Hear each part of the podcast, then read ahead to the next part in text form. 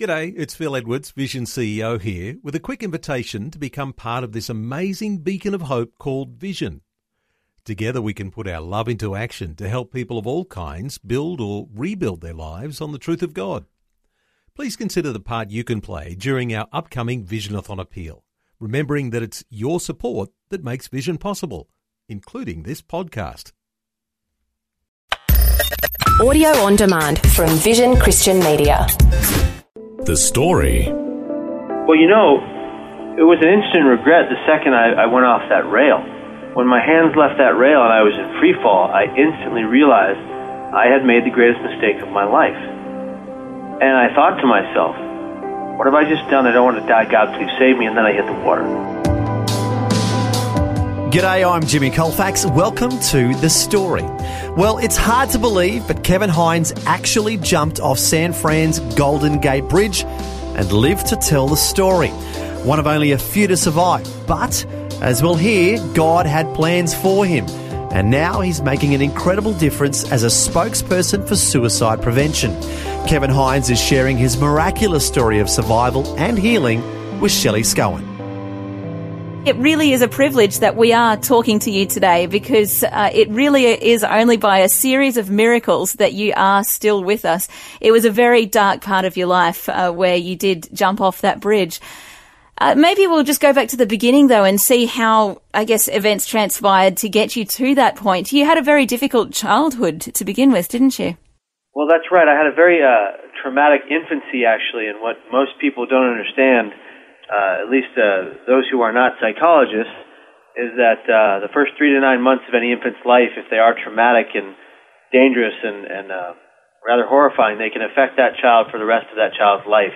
And that's what happened. Uh, my biological parents, although they loved each other dearly as I'm adopted, uh, they had two kids, myself and my brother Jordash, and they could not take care of us because they were uh, medicating themselves and their their manic depression with uh, hardcore drugs and alcohol. Wow. And they would leave us unattended in uh, these seedy motels in San Francisco while they went out to score drugs, and they'd leave us unattended, unfed, unclothed, and it was detrimental to our well-being, and it caused not only abandonment issues and uh, neglect, uh, uh, but a, a great deal of pain um, emotionally, even at that young age. Wow, that is amazing how, I guess, we don't tend to be so aware of the little babies taking in so much at that age, but it's true. It's a very vital bonding time, isn't it? That's right. It's vital to bonding, and if that if that infant if that infant doesn't have a uh, some kind of regular and a, uh, loving affection uh, and care on a regular basis, uh, if they're left to attend to themselves uh, it's it's a very dangerous slope uh, they, they will lead uh, as they grow older, uh, and it certainly affected the rest of my life. That must make it difficult for you now as an adult looking back on that. I guess it would be very easy for you to blame your parents for everything that went wrong in your life.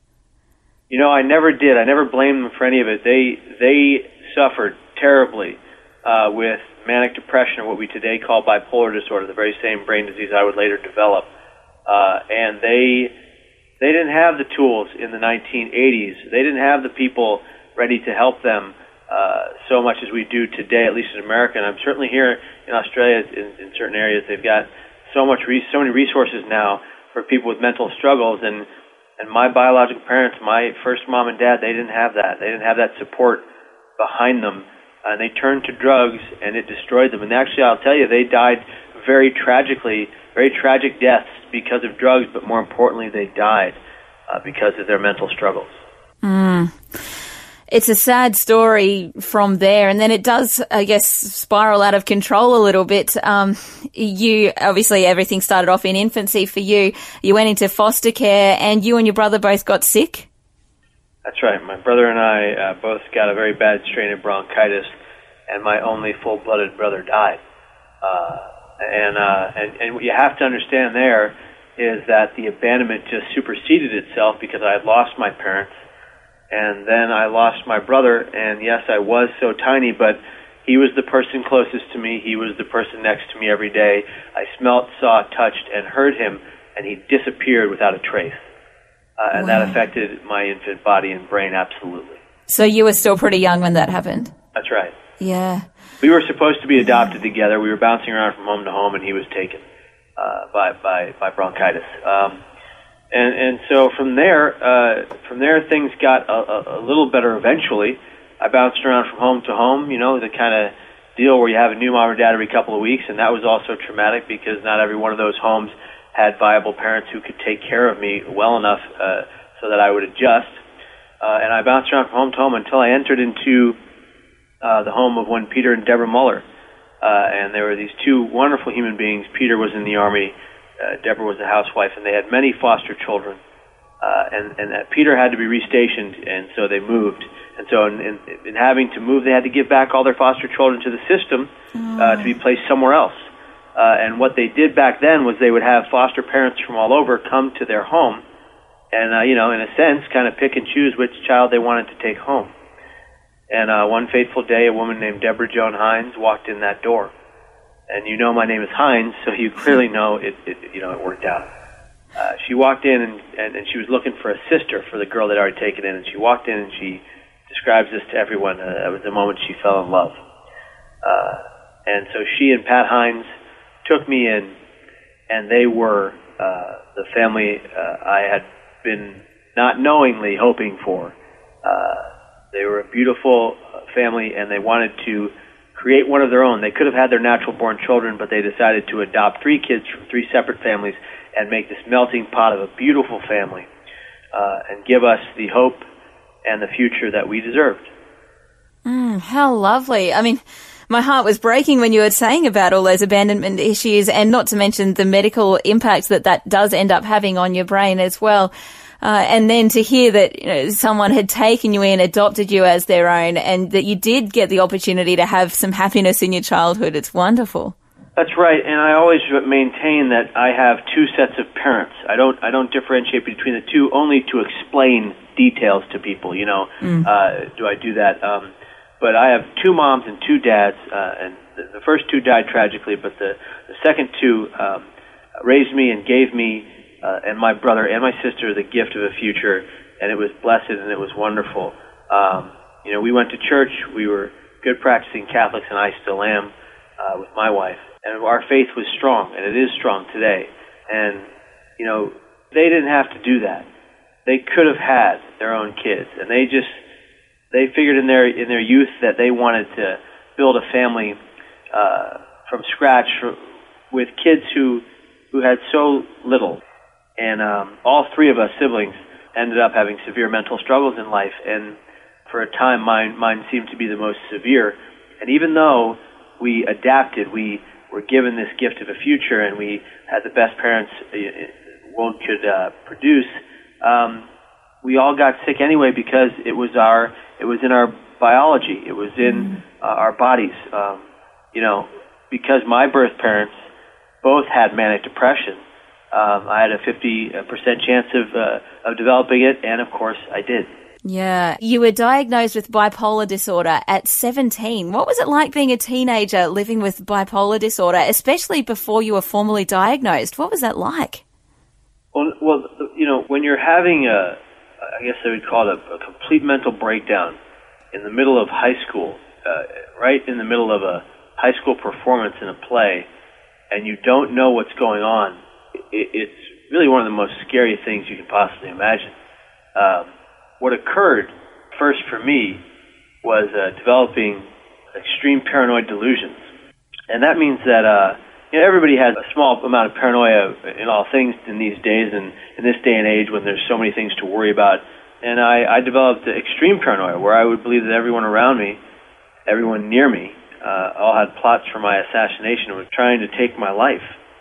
Uh, I believed that the United States Postal Service workers in San Francisco, uh, the white trucks with those blue eagles on the side that you can see on TV, mm. I believed that the, that the people driving those trucks had a plot for my assassination. Mm. Now, of course, that's absolutely preposterous, but at the time it, it seemed so real because of psychosis, because of my brain. And from the paranoid delusions came manic highs that come with bipolar disorder. Uh, and these are considered to be uh, euphoric highs uh, of, of brains misfiring of synapses and neurons to the effect of like a, a, a natural high. Uh, the high you would experience from an upper in a drug is like the high you would experience in a manic delusion of grandeur caused by mental illness, caused by your brain, not caused by recreational drugs, not at all. Uh, and so from there, I would experience hallucinations, both auditory and visual, seeing and hearing things that only I saw and only I heard, um, things that nobody else experienced around me, and everyone else didn't understand. You know what is wrong with this kid? Uh, and so went to a psychiatrist, went to a psychologist, was put on medication. It was the wrong kind. Uh, and, and I'll make it clear, medication doesn't solve these problems by itself. Medication can help, but it doesn't work for everyone. It works for some people, but it takes a long time to figure out how to find the right medications for people who are suffering mentally, often because uh, it's hard to diagnose these diseases.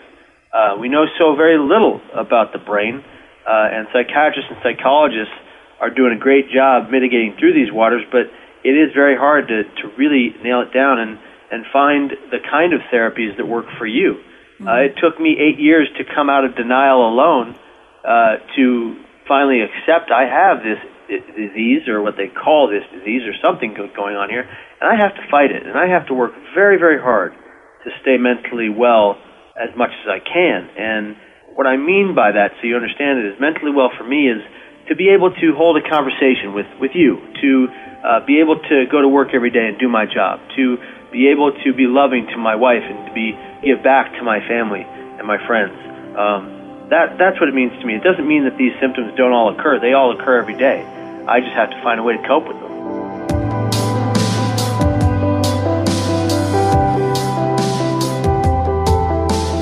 You're listening to The Story. Today, Shelley Scowen is chatting with suicide prevention spokesperson Kevin Hines about what led to his suicide attempt at San Francisco's Golden Gate Bridge. Next, we'll hear what happened on that fateful day and how God miraculously saved him using, of all things, a sea creature. We'll find out more when we return. If this program has highlighted something you'd like prayer for, we'd love to pray for you. Call 1 800 Pray For Me. That's 1 800 772 936. It's a free call. Or text 0401 132 888.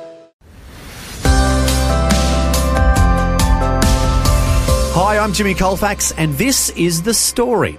We're continuing with Shelley Scowen talking to suicide prevention spokesperson Kevin Hines, who is actually one of only a few people in the world who have jumped off San Francisco's Golden Gate Bridge and lived to tell the story. As we heard before the break, he was battling with mental health issues for years before his suicide attempt. Next, he discusses whether or not, as the years go by, he is finding it easier to stay mentally well and cope with his psychological struggles. No, I, I found that uh, it, it doesn't necessarily get the word easier is the wrong word. It doesn't necessarily get easier, but I found the ability uh, to be strong-willed and resilient within the disease. Uh, so whereas uh, I have uh, chronic suicidal ideation, they come often enough to where it could be dangerous. Uh, instead of acting on those suicidal ideations, instead of succumbing to them, uh, I go, I stand up, I tell my wife I need to go to the hospital, and I and I go. Mm. That that what that means is this is something that people don't quite understand how rare it really is to have a severe mental illness like I do, a severe form of bipolar disorder, uh, and to be so self-aware that I know every symptom and, and before it happens, it's there. Mm-hmm. And I know who I need to talk to, uh, what I need to do to uh, to keep myself safe. Yeah. Whether that means going and sitting with my father uh, until it passes, or walking with my wife into a psych ward um, in San Francisco, that's what I have to do. We should also remind people that if this story has raised concerns for you or someone that you know, then you can contact Lifeline 24 hours a day on 13 11 14. Or if you'd like someone to talk and pray with you, then call 1 800 Pray For Me. Kevin, tell us your story. Tell us about the day that you went to the Golden Gate Bridge and you attempted to end your life. You know, um, I went there because my brain was overwhelming me. Uh, people don't really understand what that means. You have to think about how the brain is the single most powerful organ in your body. If your brain is malfunctioning in a sense, there goes the rest of you. And that's what was happening. uh, with this brain disease. And I was out there pacing back and forth, believing I had to die. I never wanted to take my life. It wasn't that simple.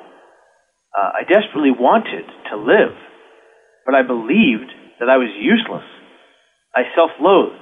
The brain disease brought me to such a depression that I believed I didn't belong here and that I wasn't uh, worthy of this world. And, and so it brought me to the bridge. And I'm not going to go into the detail of the actual jump. I do that enough. I think what I want to talk about is the, the three miracles I believe that that kept me alive that day. Uh, and the first was that when I went over the rail, a woman happened to be driving by in a red car, and she happened to see me go over and immediately call her friend in the Coast Guard. And they are the ones that pick up the bodies in the water when that happens. So when she called her friend in the Coast Guard and said she just saw that, they had a jump in a sense on on the attempt, and so they got out there so quickly. It, they got out there faster than I would uh, set into hypothermia and drown. She happened to be one of the best friends of my high school band teacher, which is why I found out about this story. and then when I was resurfacing in the water and just striving to stay afloat, uh, having lost temporarily the use of my legs because I broke my back, my T12, L1, L2 lower vertebrae into shards like glass, and they popped and splintered throughout my inside, wow. lacerating me inside internally. And uh, I was bobbing up and down in the water, praying, God, please save me. I don't want to die. God, please save me. I don't want to die. I made a mistake. And He absolutely answered those prayers. He answered those prayers when a creature of some sort started circling beneath me. And I initially I thought, oh, it's a shark and it's gonna it's gonna eat me and that's it. Well, I was uh I was on a show called Primetime Live with the uh, news anchor John Quinones, who does that international show. What would you do? And I said to John on the show, the host of the show, I said, uh, I thought there was a shark beneath me. And a man wrote into the show, and he said, Kevin, I am so very glad you're alive, as I was standing less than two feet away from you when you jumped. He said, What happened that day has haunted me until now. He, he said also, There was no shark, Kevin. It was a sea lion. And as you were wading in the water, it began bumping you. And then you began floating atop the water, and it began circling beneath you, literally bumping you up. Wow. Um, but if that's not a miracle, I don't know what is. That's incredible. Now I know people that talk about the sea lions and the dolphins and the other sea creatures that have come to the aid of humans all over the world. And some would call it just a statistical anomaly, i.e., it had to happen to someone. But I firmly believe that I was saved that day by a much higher power than myself, and that, that, that faith in, that, I, that I hold dear is the faith in God. I feel like I was carried down to the waters safely enough to open my eyes in them so that I could fight to live. Mm. Uh, I absolutely feel that. And then when I was above that water, struggling to stay afloat, this creature came to my aid and and at least kept me up until the Coast Guard boat arrived behind me. And I will never forget that. I will never neglect that part of the story because I've had people come to me and say, My faith has been renewed by your story. And that there's nothing better than that when mm. you're a person who's filled with such hope and faith in, in, in God and uh, nothing better than bringing someone back on that path. And uh, anyway, I, I uh, this the Coast Guard boat arrived behind me. The, these two beautiful human beings jumped in the water. They hoisted me onto a flatboard, and they got me to an ambulance, got me to safety, and that ambulance took me to the hospital. And it is my understanding that the hospital, the the, the, back surgeon that came into play was not supposed to be there that day. He had stayed for whatever reason. It wasn't because of me. And when I arrived, he'd heard about me and he opted to do my back surgery. A 14 hour surgery to save me the ability to walk and to, and to fix my back and make sure that I could come out of that hospital and have a full recovery, which I did. Wow. And the, the, the thing there is he happened to be one of the foremost back surgeons, at least on the west coast of, of, uh, of America. He was amazing while under the knife, right, while under the scalpel, uh, I had a violent asthma attack because I did, they didn't give me enough anesthesia. And while that was happening, the scalpel was in my belly. And he weaved his magical hands out of there and didn't recut me once. And then they put me under, and he finished the surgery, and I have fully recuperated physically. Now, of course, I have chronic back pain, but who cares? I'm alive. Hmm. Um, and, and all of these things, these pieces came together uh, to not only save my life, but to give me everything I had prior to the attempt, physically. Yeah. Uh, but then it was hard. See, then I had to do all the work mentally. Then I had to get back on track in my mental well-being, Mm. and that that has lasted until today. Uh, I, I have all the symptoms we discussed earlier. Um, I have suicidal ideations. Right now, for me, it's about coping with them, fighting them tooth and nail, and praying every day so that I can. Yeah, just incredible how you had um, the physical recovery and also the mental recovery from all of that, and just incredible how God had His hand on you the whole time. What was it like? I mean, And I believe it still seconds- does. You know, I mean, Oh yeah, absolutely. I, I was just going to ask, where seconds before you had taken that step, you had jumped off the bridge uh, with the intention of dying, and then all of a sudden you hit the water and you had this will to live. What was it that changed? Well, you know, it was an instant regret the second I, I went off that rail. Hmm. When my hands left that rail and I was in free fall, I instantly realized I had made the greatest mistake of my life. And I thought to myself, what have I just done? I don't want to die. God, please save me. And then I hit the water. Wow. happens with people typically in suicidal ideation is that it, it, if it is caused by mental instability, it is impulsive. Uh, whether planned for some time or planned for one hour, it is the act is impulsive. Right. And when you get to the point where you're so self-loathing and, and you believe that you have to die because there's no other option, and you're in so much mental pain that taking your life is, is the only option, which is, uh, it shouldn't be the option for anybody. Suicide should never be the solution to any problem. I firmly believe that um, because of mental struggles. And when I went over the rail, I knew I'd made a mistake immediately. And when I say that that my guardian angel, or rather God, carried me down, I mean he, he repositioned my body. I was falling head first. Had I hit the water head first, I'd be dead. We wouldn't be having this conversation. I, I fell in a position uh, that is apparently the only position where one survives that fall. Um, Wow.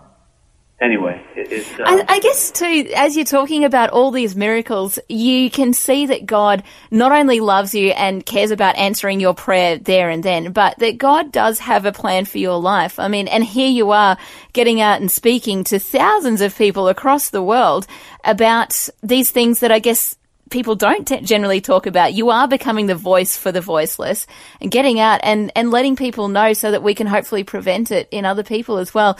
God had that plan for you. God had big things in mind for your life right from the beginning. You know, um, my parents used to say I was like the Energizer Bunny. I had so much energy that I, you know, just kept going. And um, I I believe that plan is clear. And uh, to date, I have talked to over over half a million people around the world about my struggles personally. Personally, talked in front of those that many people. I- I've written my book, and and I, I just got a note from some people that are now using the book in a child psych unit uh, with the 20 step toolkit at the end of the book to help people stay mentally well. And that warmed my heart that, that this piece of literature that I put together, I mean, it's not the greatest book in the world, I'll be honest with you. It's, uh, it's got a few typos in it. There's no doubt about it. Uh, but I wrote it from my heart. And people from all over the world, Japan, China, Australia, Italy, they're writing to me and telling me how, how much it's meant to them. That I told my story and I told it in such a bold way. You know, I didn't leave anything unturned. And when you read the book, you, you feel the pain I went through. But it's, it's for a purpose. It's so you can understand that you can go through pain and you can come out at the other side. And today is not tomorrow, and your future can be bright with a great deal of hard work if you're struggling mentally. It takes hard work to live mentally well when you're struggling like I do. Uh, but it is plausible. It is most likely. Uh, it just, it just, it, you have to come to a point and come to the ability uh, to be self-aware and to be responsible, a responsible person who struggles mentally, because that's the only way you can survive. Yeah. And you got to pray. Yeah. Let God be your strength through it as well. That's right. Yeah. I'm a conduit. I'm a I'm a piece of the puzzle of this great big world. We all are. Uh, we all have stories. We've all been through pain. My story is no different. It's it, it's just uh, maybe seems more uh, large or whatever, but it, it, it's it's no different than yours. The pain you've been through is as valid as the pain I've been through.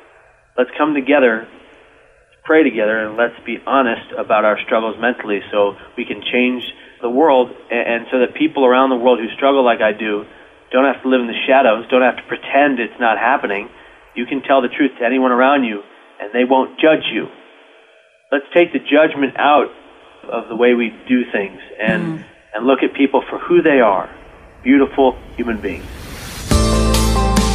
That was Shelley Scowen talking to suicide prevention spokesperson Kevin Hines, who was one of only a few people in the world who've jumped off San Francisco's Golden Gate Bridge and lived to tell the story.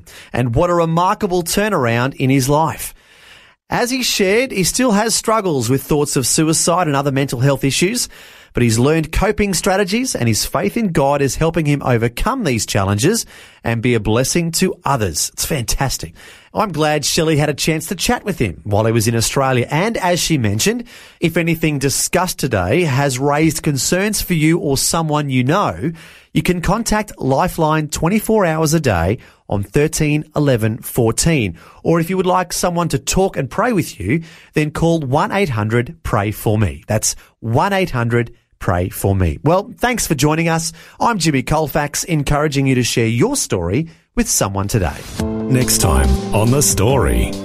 I called out to God. I just said, God, I can't do this anymore. And if you exist and you are supposed to be my father who loves me and wants cares for me, well, then you better prove to me that you are there and that you love me, or else I am going to finish it off today. Charlie Pickering was born in Sri Lanka, but has lived most of her adult years in Australia. In young adulthood, she went through a dark period, and the negative experiences wove their way deep into her heart and her poetry. We'll find out how she eventually stumbles on what she calls the God factor. Next time. The Story. Just another way Vision is connecting faith to life. This program is a production of Vision Christian Media. To find out more about us, see vision.org.au.